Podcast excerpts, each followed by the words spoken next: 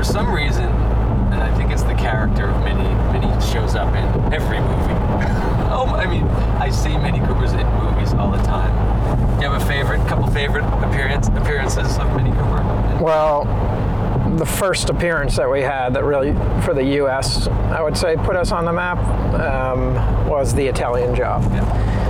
And so, What a great movie. what's really cool about that is, again, it, there was history to that because the Yeah. original Italian Job that maybe people don't know about here, but. Um, I've watched that. What I like about that example best is that like Mini was actually a character in the movie and Right. like it became a central part of how they pulled something off. Right. Like they wouldn't have been able to pull that off without a small car that also could like handle the weight Right. Right. and you know also in terms of like how the car was you know fun to drive and, and all that but so Mini times in, in some of these kind of marketing programs you know you could slot in a, another car. Yeah.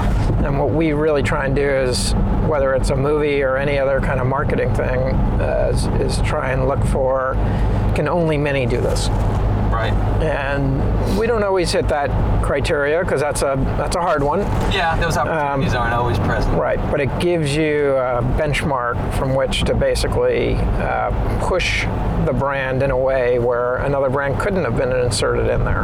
And that's what I like best about that one.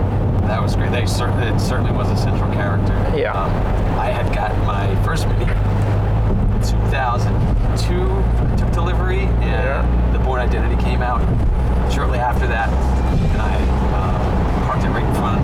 Nice. I didn't know what I was in for completely, and I just that scene where he's driving down the steps of the classic Mini, Yeah. and I come out and there's people crowded around the car, and I just felt like a crowd pop. Nice. Oh my god. It was very exciting. I really was tempted to go drive down a set of stairs. Well, we're gonna we're gonna do that now. Oh no!